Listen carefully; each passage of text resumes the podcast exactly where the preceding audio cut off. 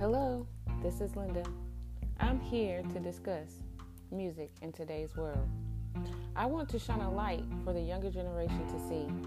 Music is meant to entertain, music is also meant to learn from, and to sometimes make you feel good about yourself.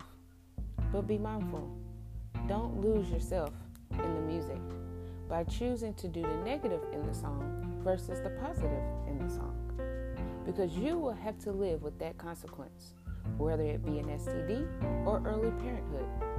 Do not cut your life short opening up a door that you are not ready for. Just let the music be entertainment, not your reality. I am not against any artist. I'm just addressing a matter that should be taken very serious for the sake of the younger generation.